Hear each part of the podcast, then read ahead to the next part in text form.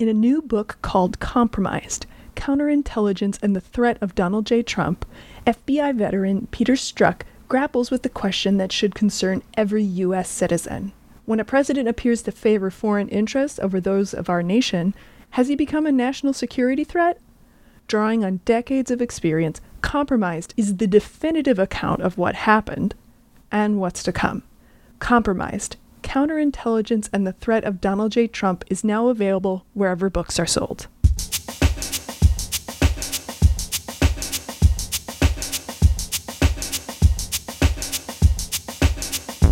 Welcome to the Harper's Podcast. My name is Violet Lucca, and I'm the web editor. Last month, a court in California ordered Uber and Lyft to treat their drivers as employees rather than independent contractors. Since the rideshare app business model, which always operates at a loss, mind you, is predicated upon underpaying drivers and denying those who work 40 hours or more benefits and overtime, both companies have threatened to completely cease operations in California. But they didn't follow through. They're appealing the ruling, which means that they still don't have to recognize their drivers as employees. We're all vaguely aware of the shady practices of big tech but in the September issue, Barry C. Lynn, the executive director of the Open Markets Institute, clarifies how integral invasions of privacy, tiered pricing, and outright manipulations of reality are to their businesses. I spoke with Lynn about the biggest offenders Google, Apple, Amazon, Facebook, and Uber, and why we shouldn't just shrug our shoulders and say, I know they're tracking me, but I've got nothing to hide. Let's talk about common carrier rules because I don't think everyone is necessarily they aren't discussed very much and they were created in a very different time and you your article begins with a brief history of common carrier rules in the United States. And for people who may not be familiar with them, what are common carrier policies? What's the problem they were designed to solve and how are they expressed in American law? Yeah, so common carrier laws and policies are foundational to American democracy. I mean, they were created to deal anytime that you have a, a monopolist, someone who controls an essential service that could be crossing a river in a ferry, or it could be riding a railroad, or it could be talking on a telephone. And what we want to ensure is that the person who controls this service treats everyone the same, that they provide the same pricing and the same terms of service, and if that doesn't happen, and it's an especially powerful monopoly, especially essential service, what happens is that the person who controls that monopoly then has the ability to pick and choose who gets to cross the river or who gets to get to market. Mm-hmm. And that power basically allows them to extort as much money as someone has uh, you know, if they need to do something, they need to get to market, they're going to pay the maximum amount that they, uh, up to the, the extent that they can pay to get to market. So this is common carrier. It sounds technical, but it really means rule of law in the political economy as opposed to rule of man. We don't want people picking and choosing winners and losers. We want everybody to get the same service, rule of law. Right. So this is um, a pretty essential component of maintaining a democracy. How did it happen that the internet was exempted from common carrier restrictions? You know, parts of the internet are covered by common carrier restrictions or have been covered by common carrier restrictions. And this is, you know, we've heard about net neutrality, and that was a, a big deal. And it says that if you control uh, a wireless uh, a company or you control a, a broadband service, uh, that you cannot discriminate in the services that you provide. You have to carry everybody at the same uh, price and for the same terms. You can't screw around with other people's businesses. Mm-hmm. Now, the Trump administration has weakened that in substantial ways, but but the basic, you know, we understand that you know for for these kind of corporations, you're not supposed to screw around with other people's business.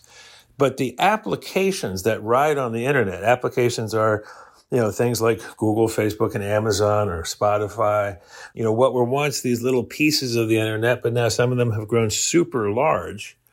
And those applications have never been uh, sort of brought under any of these officially uh, have never been brought under any of these regulatory regimes, mm. and they're the, they're governed by uh, sort of laws that were passed back in the mid 90s, you know, 25 years ago. And back then, no one could imagine that we would have a corporation as powerful as Amazon or as powerful and all reaching as Google. So they were given, the applications were given a, a license to, you know, to grow without certain types of constraints. Uh, but it's long past t- the time when we need to go back and say, hey, that might have been good in 1995, but we need to radically rethink this now. Do you feel like it's a problem that lawmakers just don't understand or don't care that these this handful of corporations are really dictating how we all interface with the world, how we move, how we uh, get information. It has been a problem. It's been a huge problem. It's it's a, an outrage that that politicians from both parties have done nothing about this for so long. You know, there were cases that were brought against Google. There were investigations that were launched against Google and, and, and, and other large corporations more than 10 years ago. The Obama administration had plenty of opportunity to sort of regulate this, these corporations. The Trump administration has also had plenty of opportunities. And in both cases, the Obama administration and the Trump administration, they've made things worse. Now, the good news is that we actually have folks like David Cicilline, who's a, uh, the head of the antitrust subcommittee in the House of Representatives, who understands that this is a problem and who is intending to do something about it, is doing something about it. Mm. And we have a bunch of people in the regulatory agencies who are waking up to the nature of the problem and to the need to do something about that. And this is true in, it's true in Washington, it's true in Europe, and it's also true in, in the states. We actually have 52 states attorneys general, that includes Puerto Rico and the District of Columbia, who are now part of an investigation of Google. So the oversight up to this point is, is unforgivable. We should never have gotten into this problem as deeply as we have gotten into it. However, uh, there's a lot that is happening now. Uh, it's not done by any means. These corporations are still immensely powerful, but we are now waking up to the nature of the problem. And we have powerful people who are waking up to the fact that they have all the tools they need to fix it. But we need to continue this fight until it is completely fixed. Right. And, you know, your piece is talking mostly about online platforms like Google, Facebook, etc. Um, but the level of actual infrastructure that makes the internet possible and the question of net neutrality, common carrier principles should also apply to those.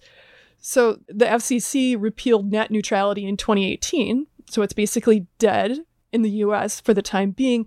How should we expect service providers to use this new power? And how does it fit into the larger picture you're describing of increasing tech uh, monopolization? Uh, yeah, I mean that, that's a great question because we're already seeing because of the decisions that the Trump administration made about that Ajit Pai made in the FCC.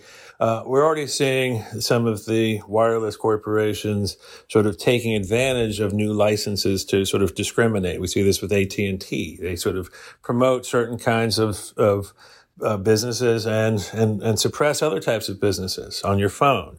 That's a bad thing. And we, we're going to fix that. That has to be fixed. You know, if there's a, the, as soon as there's a new Democratic administration, uh, whatever faction of the party, that's going to be fixed.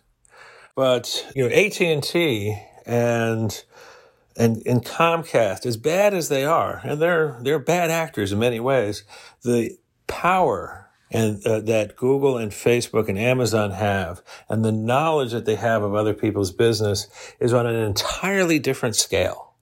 So yes, we should be upset about what the Trump administration did uh, with net neutrality. It, it, was actually stupid what they did. It was stupid in the sense that the people that they mean to serve are not being served, and even in the corporations that they mean to serve, uh, it's not even really helping Comcast and AT and T in any significant way. It just it was a bad uh, uh, uh, decision. It was a stupid decision. But compared to the failure to act against Google, Facebook, and Amazon, it's not something we need to worry about in a significant way today. We have to deal with Google, Facebook, and Amazon. That is the gravest threat that we face today in terms of control over information, control over our commerce, control over democracy. Right. And um, throughout your piece, you suggest these handful of companies, like common carrier rules, would be a better way to break them up than the Sherman Antitrust Act of 1890. And you maintain this emphasis throughout the piece. What went into your decision to focus on common carrier restrictions over the more direct solution of breaking up monopolies? I mean, speaking of things that happened in the 90s, uh, the big lawsuit against Microsoft, where, you know, they were, which looks quaint right now, where they were partially broken up because they included Internet Explorer on their own machines. So basically, why is why are common carrier rules better suited to the problems of big tech than something like antitrust laws? Well, actually, they both fit together. I mean, that's a great question. And what we have to understand is that there's a whole array of laws that we have to bring together to make a complicated system uh, like uh, you know, a communication system work. You know, it's not just antitrust. It's not just regulation. You have to use them both together. And they're actually all part of what we call competition policy. Mm. So, you know, our anti-monopoly policy. Uh, so, uh, so what we, we want to do both. We want to use our antitrust laws to break these corporations up, to restructure them. And we also want to use other forms of regulation to, to uh, affect their behavior. We actually have a lot of laws under antitrust that we can use to deal with discrimination. We have essentially common carrier style uh, uh, tools that within the antitrust regime. But what we have to uh, understand is important now is that breaking these corporations up, it doesn't necessarily solve the problems. I mean, once you, if you broke off search, Uh, you know, from, from mapping, if you broke Facebook into three different corporations, each of those separate standalone pieces, Google Search or Google Maps or uh, uh, three different Facebooks, they'd still have this power to discriminate, to pick and choose winners and losers. You know, same with Amazon. If you made three different Amazons, if they still have the ability to pick and choose winners and losers, you still have a problem uh, with these corporations. So you have to use both of these sets of laws, and and the most important one is to prevent discrimination because that is what that's how you establish rule of law. That's how you ensure that no one is manipulating the flow of information through your society, the flow of news through your society. Right now, Google and Facebook manipulate the flow of news through our society between the journalist and the reader, between the author and the reader. So that's what makes this a, a, a more fundamental, the most fundamental action we have to take. And and to be clear, I mean, I uh, you know, it's actually Harper's published uh, a piece of mine back in 2006, which was called "Breaking the Chain," the antitrust case against Walmart, in which we, for the first time, really brought the Sherman Act out of the darkness that it had been uh, uh, thrown into by the Chicago schoolers, by the neoliberals. We brought the Sherman Act out of the darkness in Harper's in 2006. You know, so we, you know, this is fundamental to what I do. This is fundamental to what my organization does. Uh, but there is a hierarchy of activity, and we have to focus foremost on ensuring that if you control a powerful corporation, you must treat everybody the same.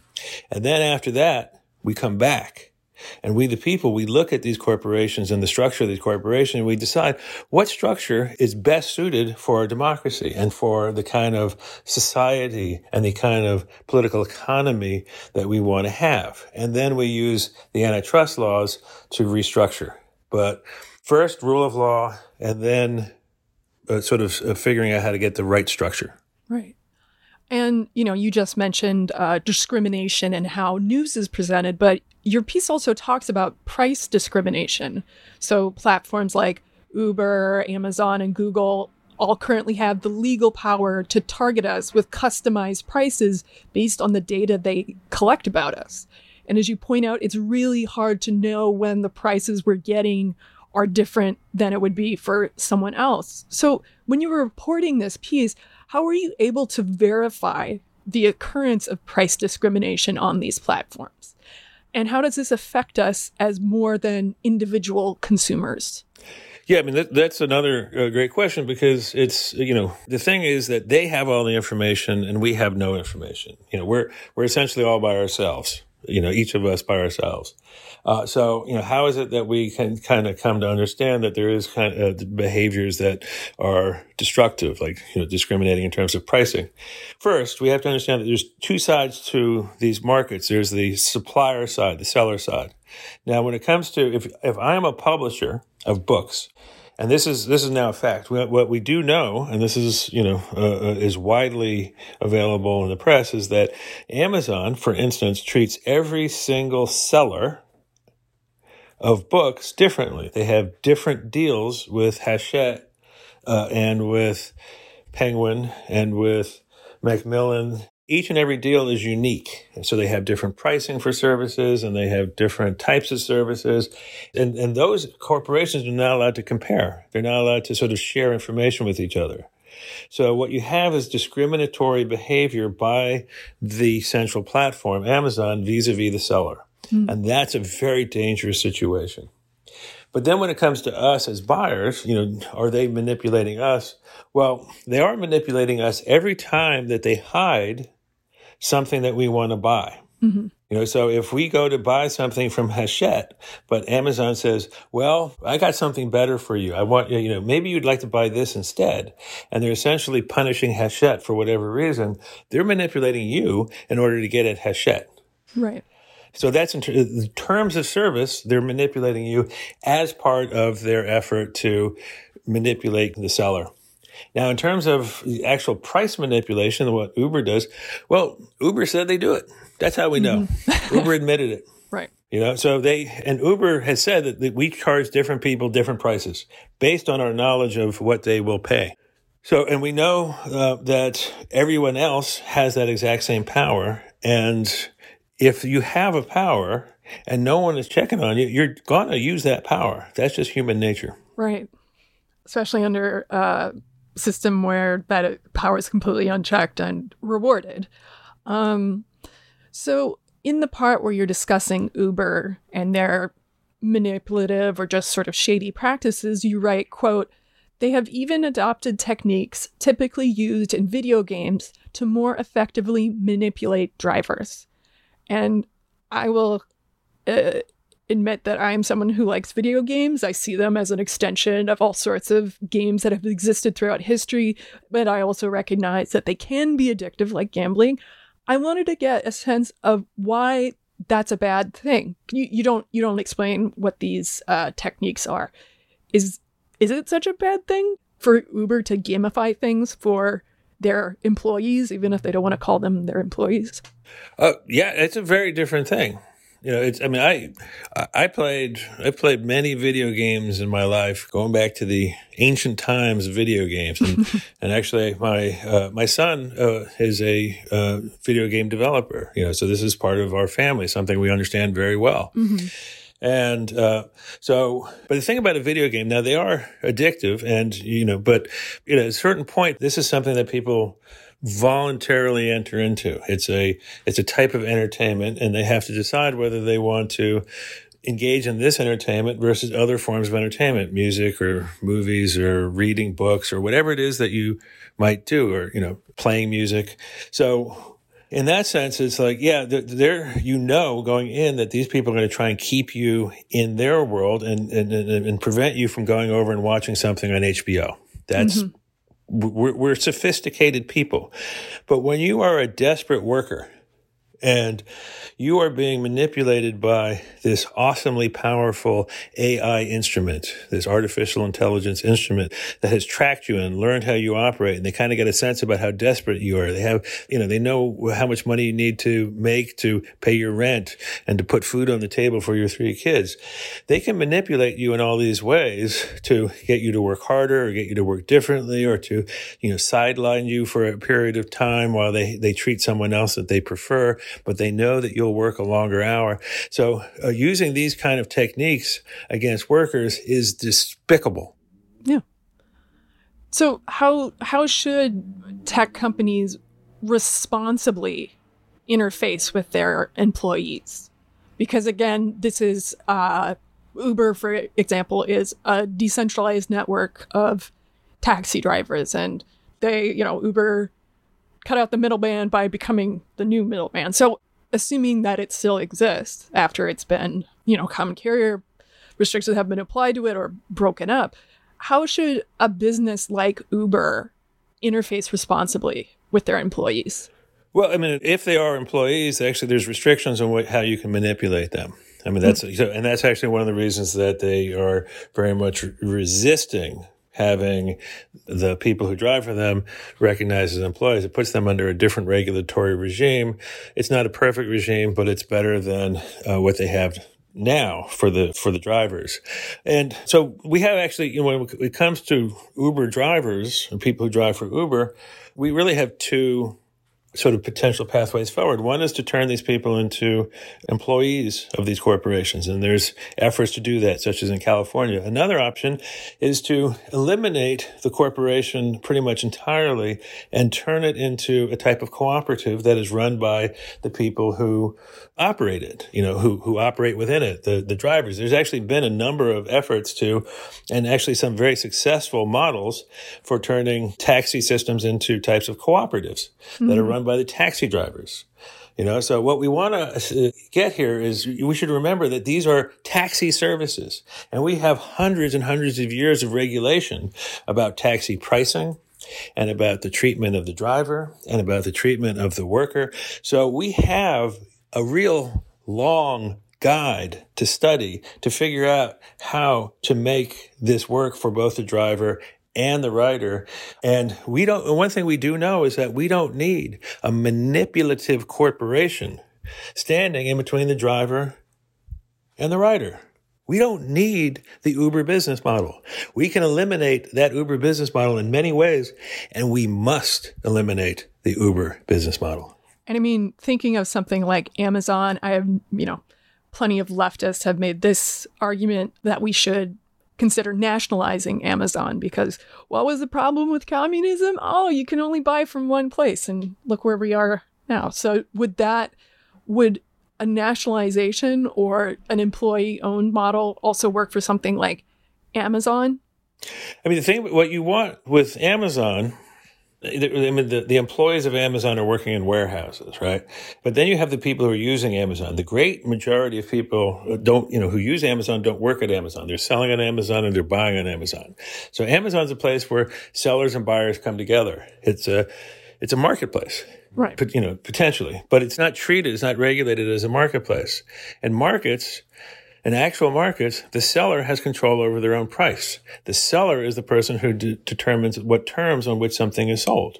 That's what ha- that's how a market functions. But with Amazon, they're manipulating the price, they're manipulating the terms, they're manipulating, you know, who gets to talk to who. So Amazon is not a marketplace. So what we want to do with Amazon is is actually just that's where the common carrier comes in is that Uh, and we have other models. I mean, eBay actually functions pretty much this way, which is that the seller has control over their terms and their pricing. So what we want to see is a an, an intermediary that is very thin, that does not manipulate other people. It's not sort of determining who's buying what and where, and it's it's basically sort of allowing for the seller to, you know, so here's the price I'm, I'm offering and here's the terms of service. And then I'm going to offer you these different options for, uh, for shipment and you get to choose what, you know, shipment you can pay for. Uh, and so it's, it's really quite simple. But what we want to make sure is that the intermediary, Amazon, is not manipulating other people's businesses. Right. Because again, this is, you know, with Uber, right? What was the idea? Oh, yeah, this is just when you're out driving and you, happen you could have a little extra time and you could happen to pick up somebody and get a little extra money and the same with Amazon sellers. It's like, oh yeah, it's just, you know, you could sell your old books on the side. It's not a big deal, but these are people's livelihoods and they can't survive without them and they're barely getting by as it is because again, these predatory practices you're you're describing.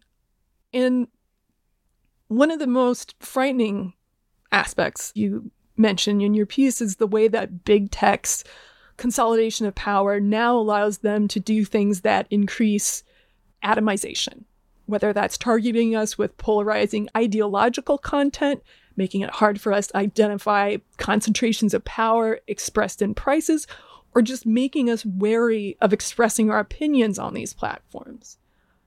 Where where does this all point for you? You know, looking beyond policy interventions for the moment, how can we as consumers, users of the internet resist atomization? It's the way the these corporations are structured. As a consumer, there's really nothing you can do. There's very little you can do. You know, so that's why it's so important to look at the the challenge here as a political challenge. You know, it's like there's, you know, you can't like boycotts don't really work. Right. They don't really, they don't work. It's certainly for at the consumer side. Consumers have almost no power, and when there's a monopoly, you can't boycott because you depend on the monopoly. Right. Right. It's, it's like you're, you're hurting yourself by boycotting. So that's the problem with boycotts on the consumer side. But we saw this with the advertising boycott of Facebook. It sort of had some effect for a little while, but then they kind of blew over. So even like big, powerful corporations, you know, when they engage with a boycott of, of Facebook, uh, it's of limited uh, duration and of limited effect. So just anyone tells you to boycott, just you know, change, just move away.